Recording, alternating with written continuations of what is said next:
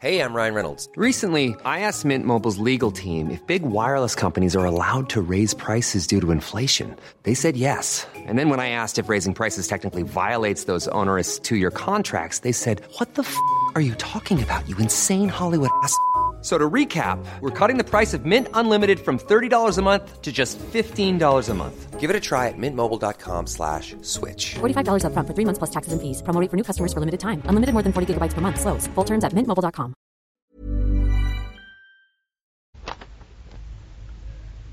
پس از یک دوره تاریکی که مدت چهار قرن طول کشید و در این چهار قرن هرج و مرج حکم فرما بود مردی قوی الاراده شبیه شارلمانی دوره های تاریک اروپا ظاهر شد و با سرپنجه آهنین زمام امور را به دست گرفت و کارها را به جریان عادی خود بازگردانید و پا را از ممفیس به تیبه یا تبس انتقال داد و به نام امنومحت اول سلسله دوازدهم را تأسیس کرد. در زمان این سلسله هنر مصری جز در قسمت معماری آن اندازه پیش رفت که هرگز به آن نرسیده بود و بعد نیز از این حد تجاوز نکرد. در یک کتیبه امنومحت درباره خود با ما چنین سخن می‌گوید. من مردی بودم که دانه کاشتم و خدای درو را دوست داشتم. نیل و همه رودخانه ها به من درود فرستادند. در سالهای من هیچ کسی گرسنه و تشنه نماند. در نتیجه آنچه من کردم همه در صلح و صفا به سر می‌برند و از من سخن می‌گویند.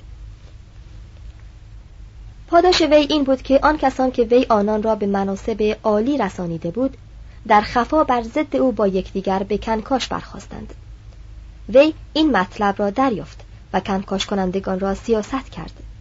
ولی مانند پولونیوس که بعد از وی آمده برای فرزند خود دستوراتی درباره فن ملکداری بر جای گذاشت که البته خالی از تلخی و مرارت نیست ولی دستورالعمل شایسته‌ای برای حکمرانی مطلق و خودکامگی به شمار می رود. به آنچه به تو می‌گویم نیک گوش فرادار. تا آنکه پادشاه زمین باشی و نیکی را در آن بیافزایی. بر تمام زیردستان خود سختی کن چه ملت به کسی اهمیت می دهد که از او بترسد. هیچ وقت به تنهایی به ایشان نزدیک مشو. دلت را از محبت یک برادر پر مساز و برای خود دوست مگیر. در آن هنگام که به خواب می روی قلب خودت را پاسبان خود قرار بده چه هیچ کس در روزهای بدبختی دوستی ندارد. این شاه فعال که از خلال چهار هزار سال هنوز زنده به نظر می رسد دستگاهی اداری برقرار ساخت که مدت 500 سال دوام کرد. ثروت عمومی افزایش یافت و هنر ترقی کرد. سنوسرت اول ترعی میان نیل و بحر احمر حفر کرد و از مهاجمان نوبئی جلو گرفت و در عین شمس و عرابه و کرنک معبدهایی ساخت. ده تا از مجسمه های نشسته او بر جای مانده و اکنون زینت بخش موزه قاهره است. سنوسرت سوم فلسطین را به زیر حکومت مصر کشید و مردم مهاجر نوبه را که پیوسته دست اندازی می کردند به مرزهای جنوبی پس نشاند و در آنجا لوحه‌ای نصب کرد که بر آن چنین نوشته بود. این نه برای آن است که آن را پرستش کنید بلکه تا به دفاع از آن برخیزید. امنامحت سوم که مرد مدبری بود و یکی از سازندگان بزرگ ترعه های آبیاری به شمار می رود شاید به طور کامل ریشه ملوک و توایف و خانخانی را برکند و به جای این گونه اشخاص کسانی را برای فرمانداری بخش های مختلف کشور گسیل داشت که از شاه مواجب می گرفتند. سیزده سال پس از مرگ او در نتیجه جنگی که میان مدعیان سلطنت و جانشینی او در گرفت اقتشاش بزرگی در مصر پیدا شد و دوره سلطنت میانه با حال هرج و مرجی که مدت دویست سال ادامه داشت پایان پذیرفت. در این هنگام هیکسوس ها که بدویانی آسیایی بودند بر سر مصر پریشان و تکه تکه شده تاختند و شهرهای آن را سوزاندند و معابد آن را ویران کردند و ثروتی را که در آن گرد شده بود به باد دادند و بسیاری از آثار هنری را از بین بردند و مدت دو قرن به نام شاهان چوپان یا هیکسوس ها بر این سرزمین فرمان راندند.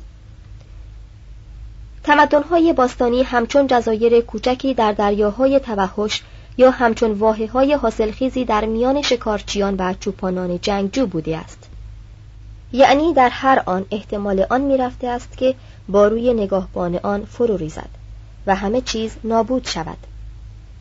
چون این بوده است که کاسیان بابل را چپاول کردند و توایف گل یونان و روم را در معرض تاخت و تازه خیش قرار دادند و هنها به ایتالیا درآمدند و مغولان تا پکن راندند. ولی فاتحان نیز به نوبه خود سیر و فربه و خوشگذران شدند و اقتدار خود را از کف دادند.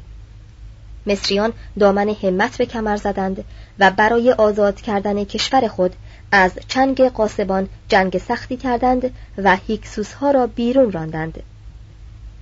در این هنگام سلسله هجدهم تأسیس شد و در این دوره نیرومندی و عظمت مصر به اندازه رسید که پیش از آن هرگز چنان نبود. صفحه 231 ه امپراتوری شامل ملکه بزرگ تهوتموس سوم اوج عظمت مصر.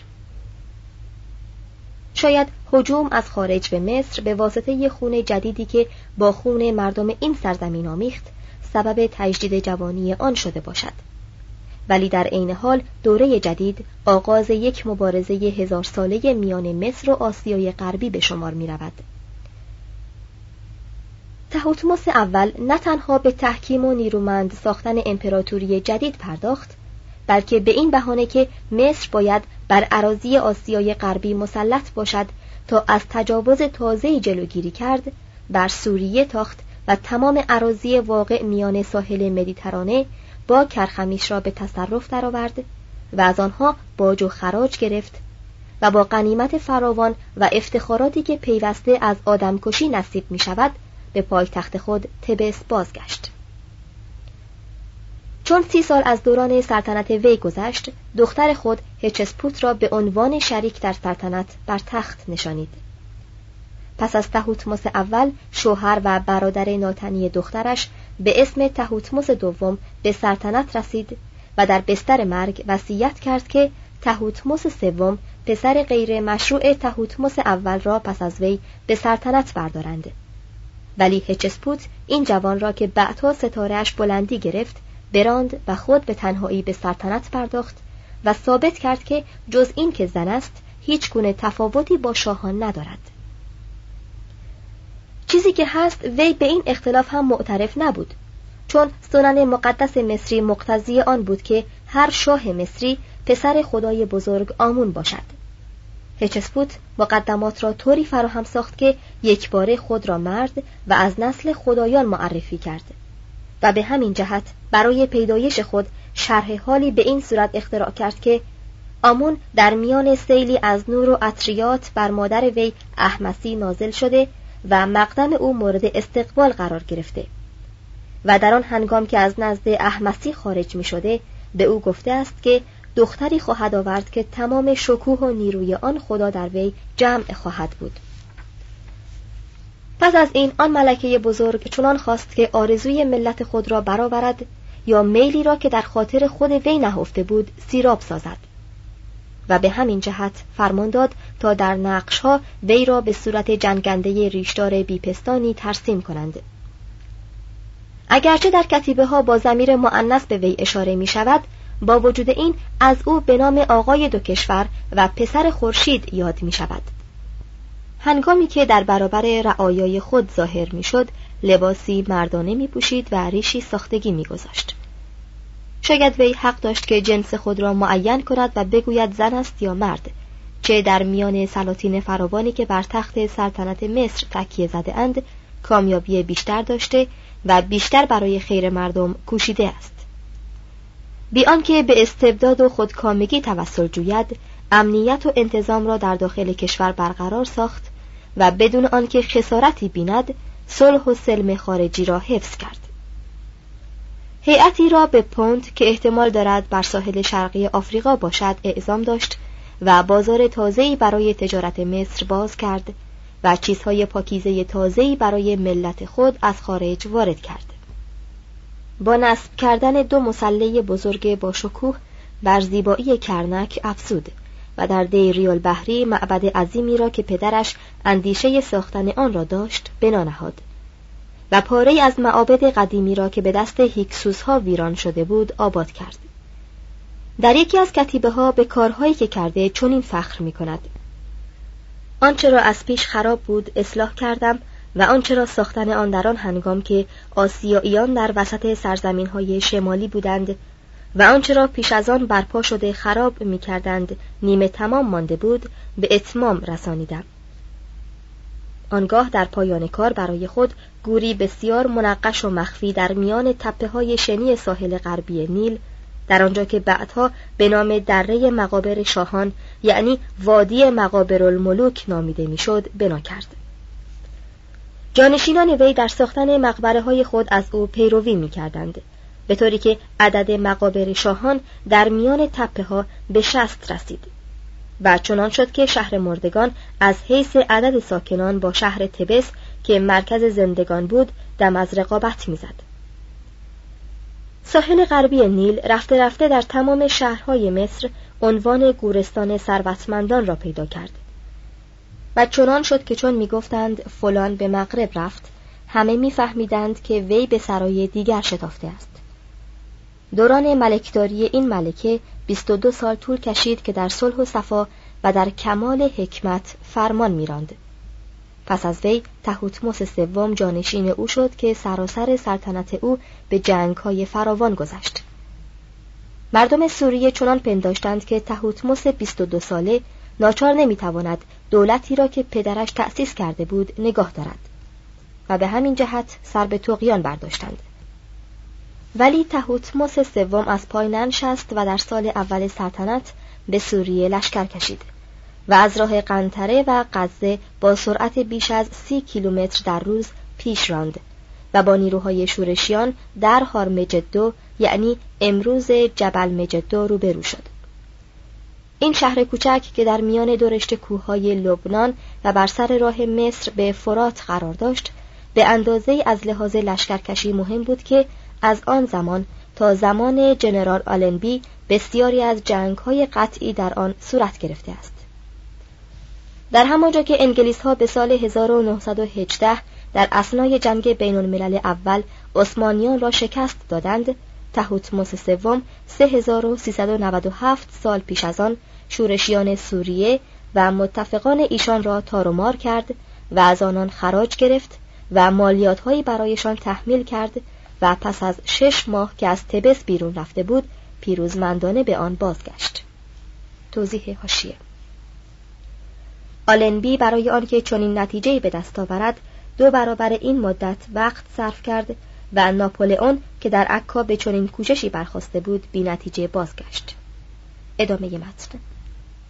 این نخستین نبرد از لشکرکشی های پانزدهگانه تهوتموس مقاومت ناپذیر است که در آن جنگ ها بلاد شرق مدیترانه را در تحت فرمان مصر درآورد.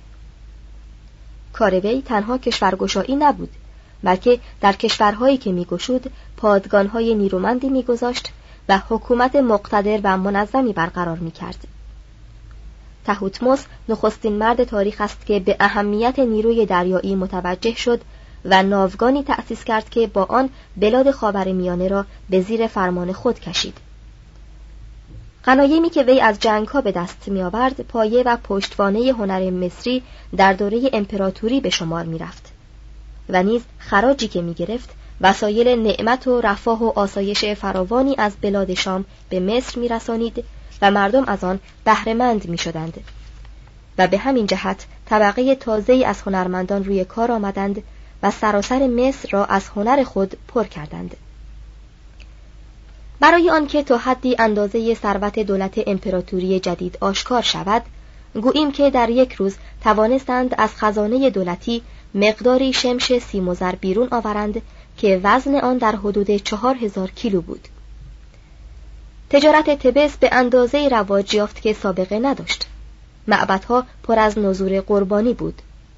تالار جشنهای شاهی در کرنک ساخته شد و در آن گردشگاه عظیمی بنا نهادند که با عظمت خدای مصر و شخص شاه مناسب باشد. در پایان کار شاه دست از جنگ و لشکرکشی کشید و به هنرپروری و اداره کردن امور کشور پرداخت. از زیباترین آثار این زمان گلدانهای بدی و خوشنقشی است که از آن زمان بر جای مانده. وزیر اول او درباره وی سخنی گفته است مانند کلامی که بعدها منشیان مخصوص خسته و وامانده ناپولئون درباره وی گفتهاند و آن سخن این است. اعلی حضرتش هرچه را که پیش میآید می‌داند. هیچ چیز بر وی Hey, I'm Ryan Reynolds. Recently, I asked Mint Mobile's legal team if big wireless companies are allowed to raise prices due to inflation. They said yes. And then when I asked if raising prices technically violates those onerous two year contracts, they said, What the f are you talking about, you insane Hollywood ass?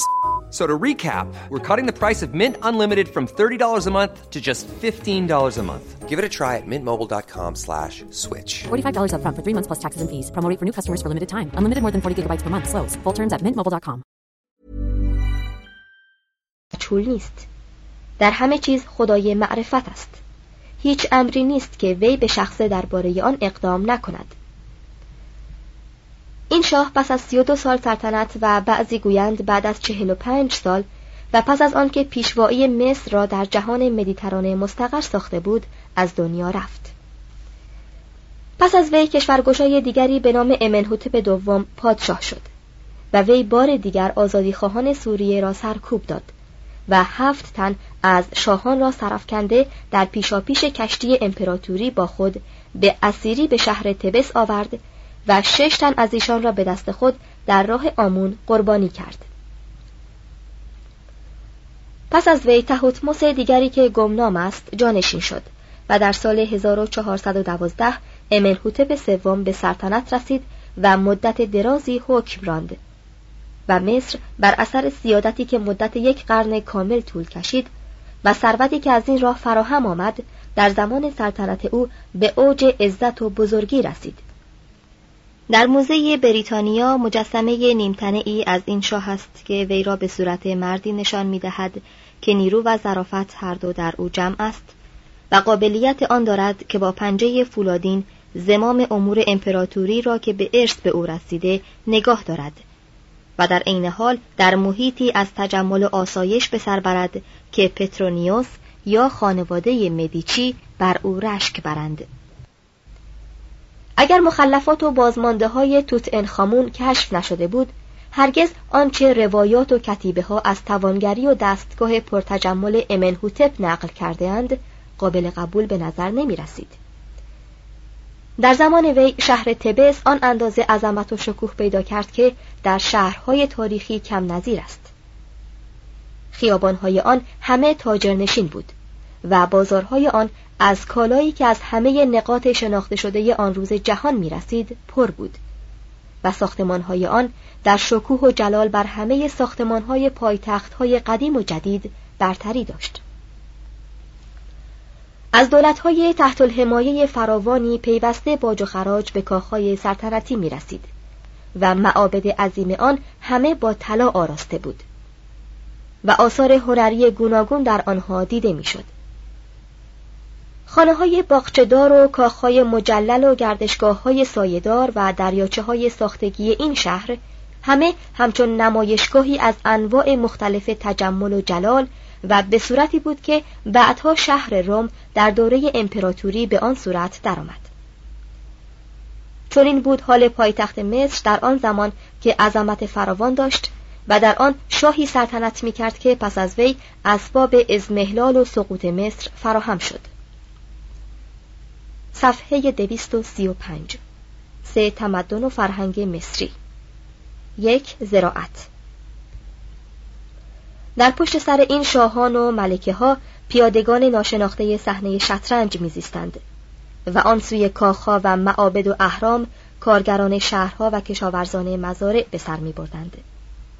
توضیح هاشیه عدد ساکنان مصر را در قرن چهارم پیش از میلاد در حدود هفت میلیون نفر تخمین کرده اند. ادامه متن هرودوت همان گونه که این مردم را در سال 450 قبل از میلاد دیده آنان را با روح خوشبینی چنین وصف می کند. آنان میوه های زمین را با تحمل رنجی کمتر از هر ملت دیگر به دست می آورند. چه آنان ناچار نیستند زمین را خیش کنند یا بیل بزنند یا هر نوع کاری که دیگران برای به دست آوردن محصولی از دانه می کنند انجام دهند.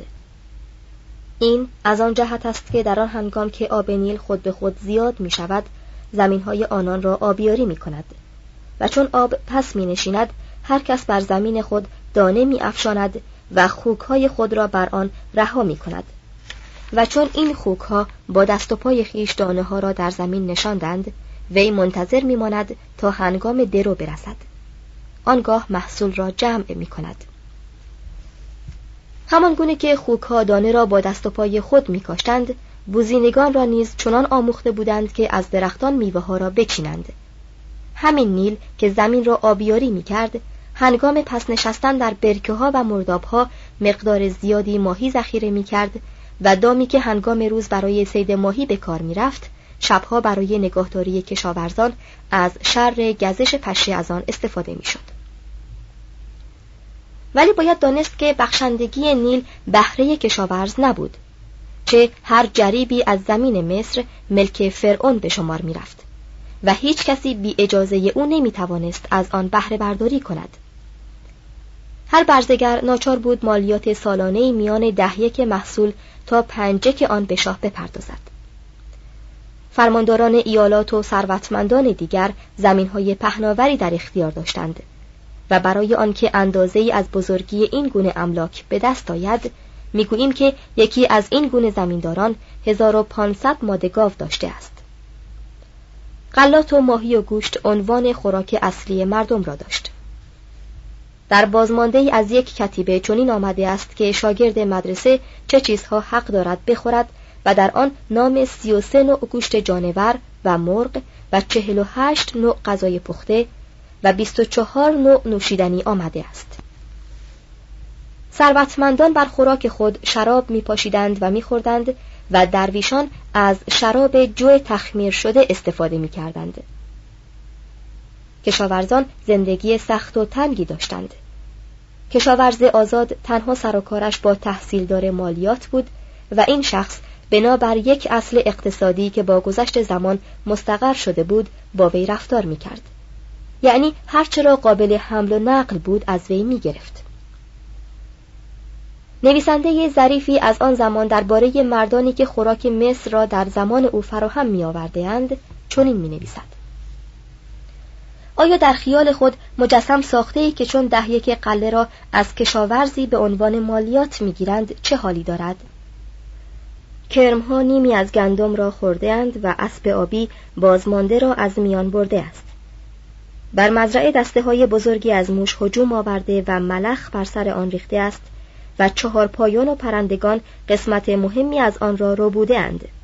و اگر کشاورز لحظه ای از آنچه بر روی زمین برای وی باقی مانده قفلت کند دزدان آن را خواهند برد از این گذشته تصمه هایی که گاواهن و بیل را به وسیله آن میبندند پاره شده و باید نو شود. و گاو نیز که به گاواهن بسته می‌شد مرده است.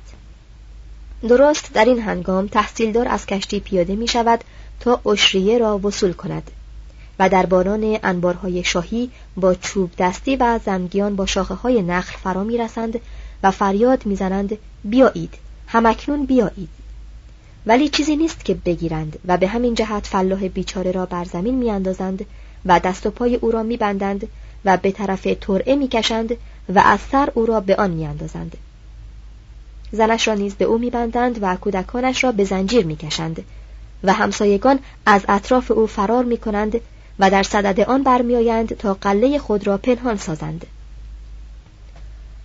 البته این یک قطعه ادبی است که خالی از گزافگویی نیست ولی نویسنده آن می توانست این مطلب را بر نوشته خود بیافزاید که کشاورز در هر آن بیمه آن داشته است که وی را به بیگاری بگیرند تا برای شاه کار کند و ترعه های او را بکند و راه بسازد و عراضی شاهی را کشت کند و سنگ ها و مسله ها را برای ساختن اهرام و معابد و کاخها بکشد. به گمان بیشتر غالب کسانی که در مزارع کار نمی به فقر تن در داده و بر آن شکیبایی می نمودند. و بسیاری از آنان اسیران جنگی و یا وامدارانی بوده اند که از ناتوانی در پرداخت وام به بندگی افتاده بودند گاهی اوقات دستبردها و لشکرکشی هایی تنها به این منظور صورت می گرفت که کسانی را به اسیری و بندگی بگیرند و به داخل کشور آرند و زنان و کودکانی را که به این ترتیب به چنگ می افتادند به هر کس بهای بیشتری می پرداخت می فروختند. در موزه شهر لیدن نقش برجسته بر روی سنگ دیده می شود که در آن رشته درازی از اسیران آسیایی با حالت پریشان در کشتی جای دارند و آنان را به اسیری می‌برند.